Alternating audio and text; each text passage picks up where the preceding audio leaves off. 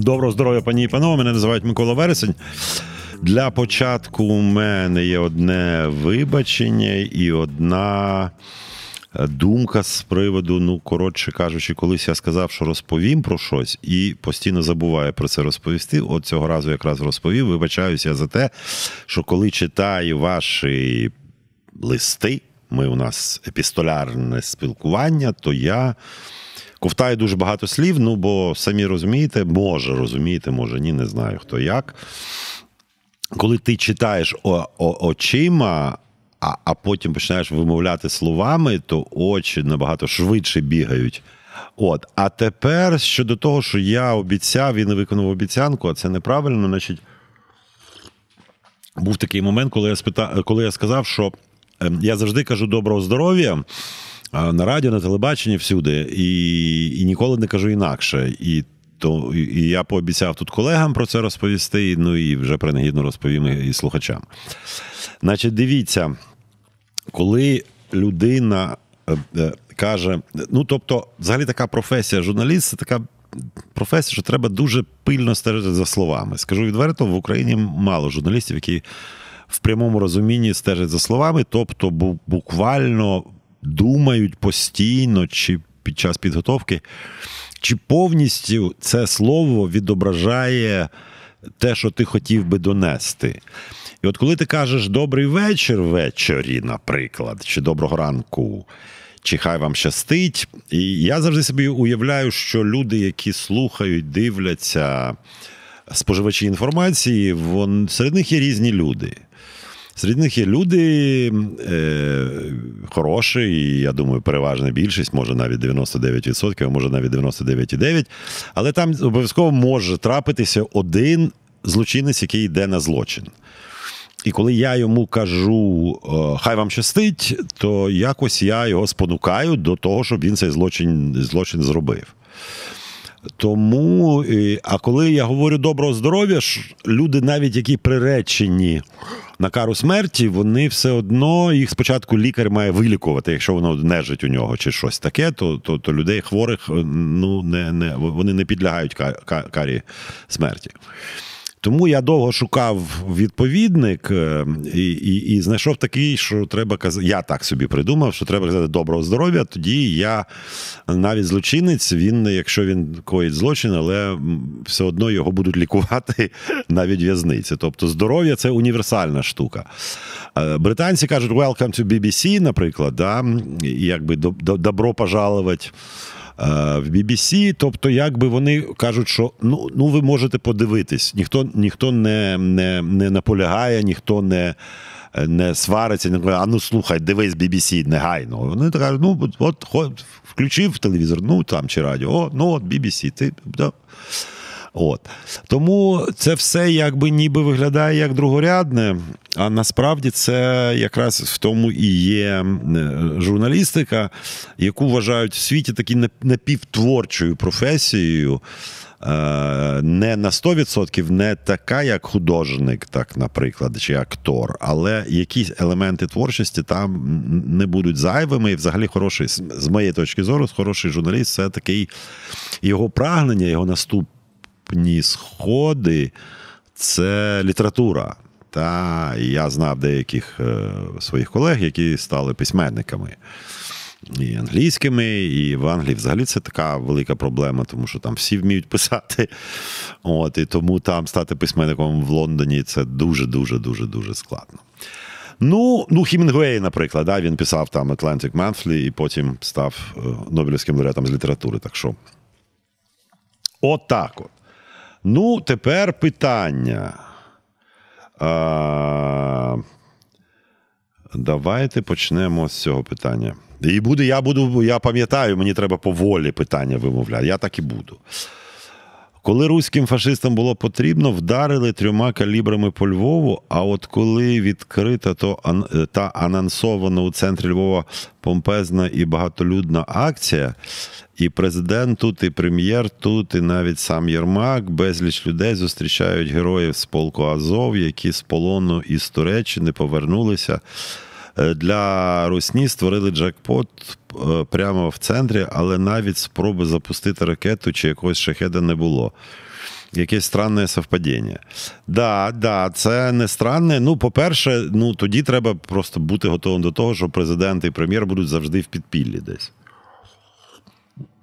Якщо вони будуть постійно в підпіллі, це я чай випиваю інколи, то всім теж не сподобається. Е, Очевидно. По-друге, я я завжди ну, там, на телебаченні, я це частіше роблю. Я кажу, що під час війни працюють розвідки дуже активно і і працюють саме не так, як прозвідують, а зустрічаються, перемовляються, пропонують, погоджуються, відкидають. Ну, різні такі речі. Я думаю, що зараз всі, ну не всі, а велика кількість в Європі кафе, ресторанів, готелів. Там сидять американські, російські, українські, польські, англійські розвідники і між собою розмовляють. Тому дуже ча. І так і на полі бою. Ну, принаймні, я не знаю, як зараз. Я не, їздив на фронт, але коли я була, була на різних фронтах. То це завжди є перемовники такі, які, яких друзі є з того боку, з цього боку. І там, е, ну, в Придністрові, там, наприклад, е, прибрати трупи, і тоді давайте не стріляти, і ви не будете, і ми не будемо. І хтось це має комунікувати. Якась комунікація відбувається. У мене був такий ну, знайомий на той момент, який мене там проводив з білим прапором через фронт. От, І він якраз була людина, яка був контактер. Такий він на контакті був і там, і тут, і з того боку фронту, і з цього. От. І цілком можливо, що це не странне совпадіння, а просто там якісь українці сказали якимось американцям, щоб ті передали якимось росіянам, що ви давайте не стріляйте в цей день, цю, в цей момент, в цей час, по цьому місцю, по цьому місту. І так далі. І таке я абсолютно собі можу уявити, і і, і знаю, що ну, таке таке, ну, таке очевидно є. Тому е, є варіант, що ну, президент не може постійно ховатися. Це ну, це зменшує таку, я би сказав, настрої, позитивний настрій в суспільстві. Він має показувати свій героїзм, і тоді, якби і, і, і в суспільстві героїзм. Починають е, випромінювати себе люди, і на фронті починають. Ну і очевидно, що коли е, пан Зеленський їздить на фронт, то теж можуть потрапити, як вони там домовляються, чи просто так сильно ховаються, чи там якось я тут я нічого не знаю, я не спеціаліст, я не тілоохоронець, тому я не знаю. Мабуть, там якісь а, заходи проводяться, і, і може це з розвідками, а може не з розвідками, а просто так, десь знайшли якесь таке приміщення, чи під, земе, під землею якесь, а, ем, якась кубатура. І щоб гарантує, що Верховний головнокомандувач не буде поранений або, не дай Боже, вбитий. Тому по-різному буває. Ну, війна, алегер комалеге. На війні, як на війні, тут нікуди не дінешся. Буває так, а буває інакше. А буває просто якось. От ми, Я я так і не зрозумів, міністр внутрішніх справ загинув через що. От, Далеко від лінії фронту, сіли в літак, полетіли, літак врізався і всі загинули. Ну, коротше, а почали слідство. Ну, просто, може, я не не, не достежив, тому от не не знаю. Ну да. Боярці під Києвом два пацанчики слухали і підспівали руський реп. Жінка перехожа зробила зауваження чітким пацанчикам про музику агресора у час війни. Пацанчики бикували і ображали жінку. Оперативно на скаргу жінки відреагувала поліція і знайшли їх і склали адміністративний протокол. А одного любителя руського репа відправили повісткою до Фасівського військомату. Питання: а для чого нашим захисникам в окопі замість побратима по зброї отримати любителя руського репа безсмисленого і безпощадного?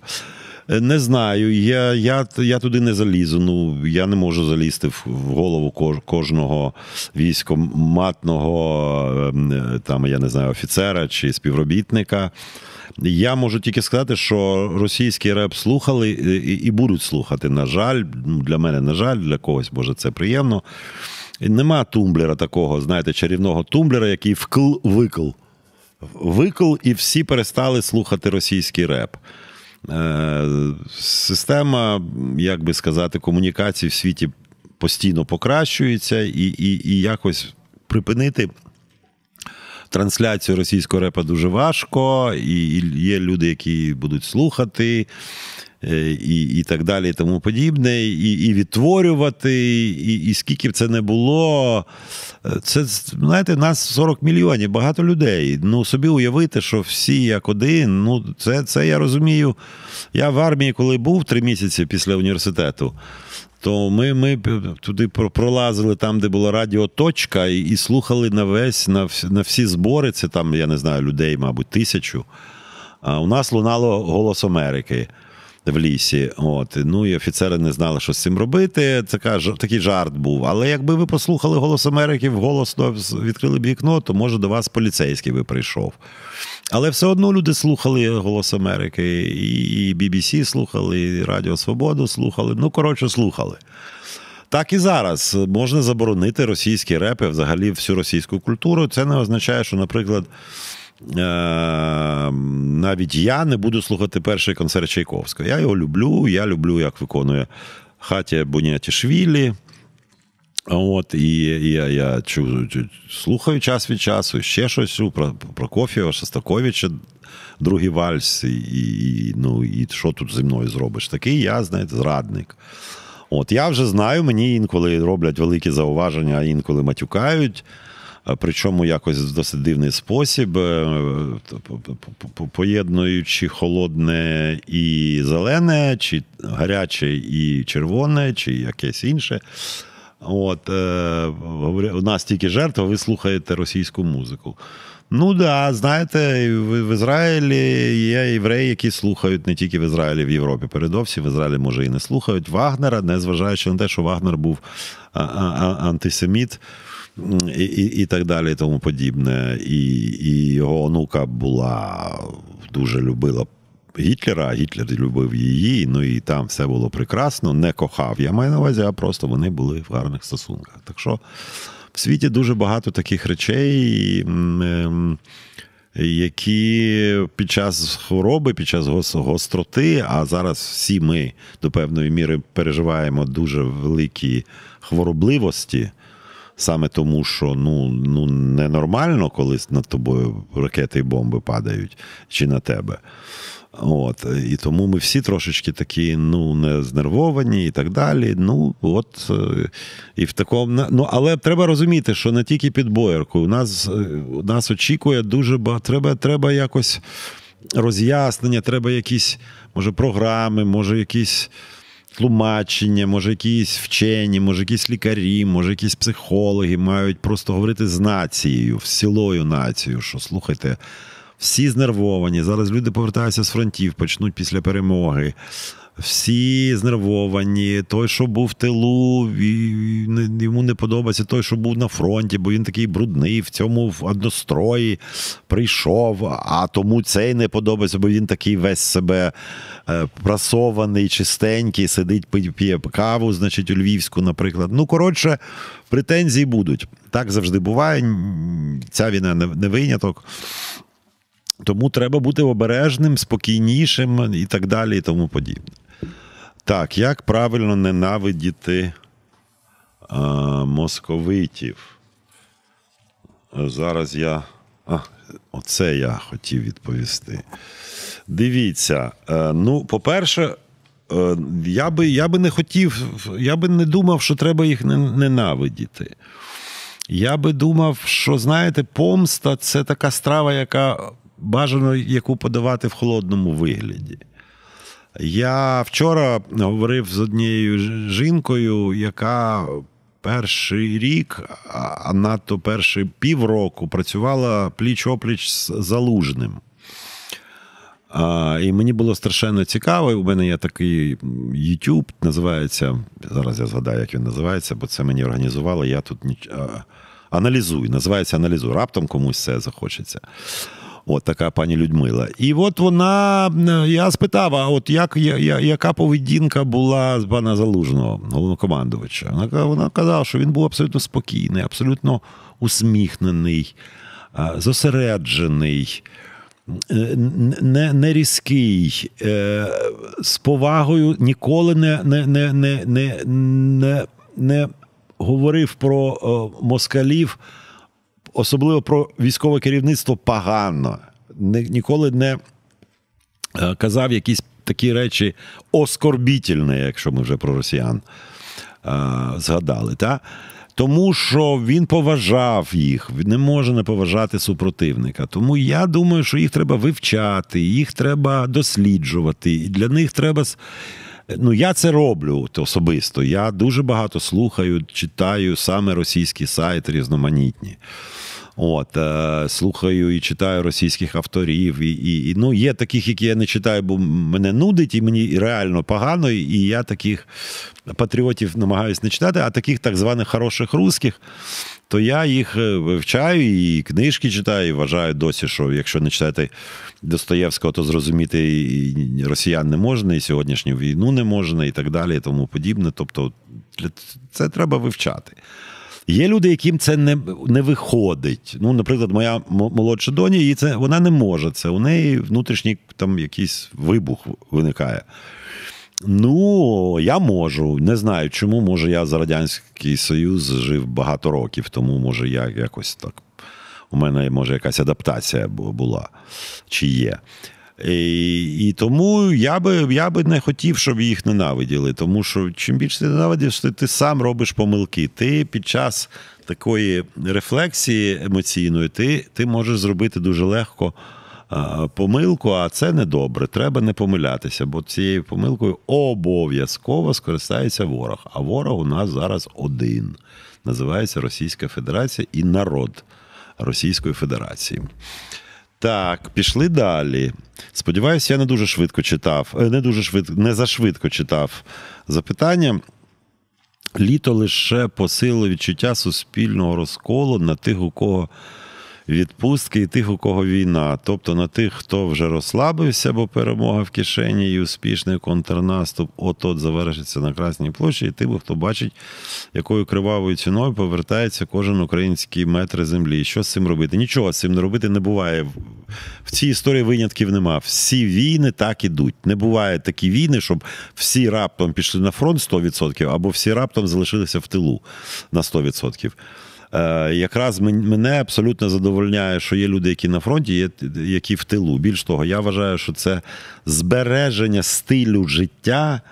Збереження кави, збереження морозиво, збереження, навіть я би грубіше сказав, пляжів, збереження загоряння, це це за за це ті люди, які на фронті б'ються, щоб ми продовжували так жити. Так живуть євреї зараз в державі Ізраїль, у яких кожен день якась війна. Чи кожен місяць якась війна, але і і вони постійно підкреслюють, що от ми не будемо мінятися, ми будемо продовжувати ходити на дискотеки, ми будемо продовжувати посміхатися, ми будемо продовжувати жартувати, тому що наші вороги хочуть якраз, щоб ми цього не робили. Якби ми всі б сумні ходили по Львову, Києву, Одесі, Харкову і так далі, тому подібне, це перемога Путіна негайна. А тому, що ми продовжуємо, я бачу, і пари ходять, і і, і закохані, ходять, і дітки народжуються, і в кафе люди сидять, і те, і се, і п'яте, і десяте. А тоді за що ж б'ються ці хлопці на фронті? За те, щоб ці всі похмурі ходили. Тому, знаєте, і і це в коли кожен терористичний акт в місті Нью-Йорк, місті Лондон, місті Париж завжди вийде якийсь прем'єр-міністр чи президент і скаже: слухайте, вони нас не зламають. Ми були такими французами, якими ми були до теракту, і будемо після теракту, незважаючи на тисячу терактів. Тому що нам терористи хочуть зробити так, щоб ми змінилися внутрішньо. І терорист Путін якраз це хоче, щоб всі українці зневірено ходили, похнюпившись по містах. А ніфіга не вийде. Тому я думаю, що так буде, і ні, ніхто ні, ніхто, ну ну це змінити неможливо. Це ну це ну давайте закриємо всі кафе, ресторани і закриємо взагалі вулиці для того, щоб перехожі ходили. Ну, а, Ну, це така моя точка зору, може, я помиляюсь. Так. В магазин вже страшно і навіть за картоплю, огірками і помідором менше 500 гривень, то краще навіть не заходь. Усі ціни ростуть стрімко, от прямо на очах щогодини зростає ціна на бензин і дизель. Все дорожче кругом. Останнє подешевше лише долари в канторах та ціни на проституток е, для львівських туристів. Як таку економіку пояснити? Щодо проституток, я тут не фахівець, якось у мене не, не я не можу тут, знаєте, так відразу почати розповідати, що я знаю, які там були ціни, які тепер ціни.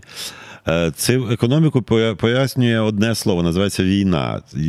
Я не не, не чув, що під час війни щось ставало дешевшим. Просто ну ну треба пошукати. Може, були такі випадки в, в історії людства, але мені здається, ніколи не було. От і тому, ну е, це по-перше, по-друге, у мене враження. Я не такий великий фахівець в торгівельній справі, але у мене враження, що щось дешевше. Ну, з о, з овочів. А, Принаймні тут у Львові. Або, або може просто стоїть на місці, не, не, не дорожчає. Бензин, дизель дорожчають. Ну тому що треба закуповувати. У нас і так бензин і дизель дешевше, ніж у сусідній, у сусідніх європейських країнах. А, Але ми купуємо все одно десь там. Ми ж не в Росії купуємо по пільгових цінах, як це було 40, з 91-го року чи там з 92-го. Тому все буде дорожчати, краще не буде. Знаєте, під час війни життя краще не стає. Тому Економіка пояснюється тим, що у нас половину економіки розбомблена а третина, а друга третина економіки просто не працює, тому що люди поїхали хто на захід України, а хто в Європу. Тому очевидно, що якщо у тебе було 100% економіки, а тепер залишилось 40% економіки, то ну очевидно, що треба оці 60 відсотків чимось замінити, а це треба валюту мати. А щоб мати валюту, треба щось продавати. Тоді дають в борг американці чи європейці, і ми на цю валюту закуповуємо за європейських цін. Ну і от така от історія. Е, нічого не вдієш, і воно все буде дорожчати. Я взагалі не знаю, треба якийсь якийсь приз дати на нашим керманичам, деяким, може не всім, але деяким, які все ж таки тримають і курс валют більш-менш, і, і, і не так швидко, як могли б піднімаються ціни, бо могли б вони підніматися швидше і карколомніше. Так. Останнє питання. Так. Велика кількість людей з окупованих територій щиро і радісно взяли русські паспорти, і от при звільненні наших земель не захочуть своїми доглавно руськими паспортами переїжджати в Росію. Наприклад, грошей нема, вони залишаться на місцях. Е, приховають руські паспорти і далі будуть люто ненавидити все українське. Що як з ними треба робити? Ну, по-перше, не тільки на на закупованих територіях, є любителі руського міра далеко не тільки на окупованих територіях. Я думаю, їх є і у Львові тут, де я зараз мешкаю, і в Києві, і так далі. Тому вони просто мовчать більше. І коли, коли, коли прийде українська влада, вони і будуть мовчати, бо е, існує така соціальна такий соціальний виклик, що ті, хто любить руський мір, ну, по-перше, їх кількість скоротилася значно. Цих 5-7%, я думаю, я не соціолог, не знаю. Вони, мабуть, е, будуть мовчати більше і більше, і більше, і більше. Ну, але собі уявити одностайність, я взагалі великий великий противник одностайності. Це якась така якась така радянська, чи фашистська німецька, чи комуністична радянська історія, що всі були однакові. Е, для для, е, для як це, щоб щоб там щоб, щоб, щоб там карась не дрімав, щука, там щось є російський вислів такий. Ну, якщо всі будуть одностайні, ну я не буду розповідати, я просто жив 30 років при одностайності комуністичної. Ну і треба якось в собі виховувати якісь діалектичні, е, е, філософські е, якісь ідеї, а коли у тебе нема супротивника, тобі важко. Треба тренуватися, треба постійно думати про це. Да, да. І це такі тренування. Якщо ти зустрічаєш раптом, коли їх багато, то це погано комуністів цих чи росіян. А коли їх 5%, ну раз на рік ти зустрінеш, поговориш, послухаєш, що вони думають. А, Бо поруч їх 140 мільйонів, і, і, і треба ж розуміти, що вони там квакають. Це важливо, мені здається. Тому я проти одностайності. і проти Північної Кореї, і проти Куби, і проти Ісламської Республіки Іран, і, і, і проти сучасної Російської Федерації. І колишньої Російської імперії, ну не навіть імперії, ні, СРСР. В імперії різні думки могли бути, принаймні в кінці імперії російської. От, а вже за сталінського чи постсталінського комунізму ніяких інших думок не було. Мені подобається, коли є різні думки, навіть ті, які мені дуже не подобаються. Дякую за увагу. Це був Микола Верес. І Сподіваюся, не дуже поспішав, читаючи питання. Сподіваюсь, я відповів на всі запитання. І сподіваюсь, ви мене вибачили за те, що я колись дуже часто, швидко і незрозуміло вимовляв слова. На все добре. О, неправильно. Е, Доброго здоров'я. Сам пообіцяв і сам обдурився. На все добре. Та ні, доброго здоров'я. Отак. Все, пока.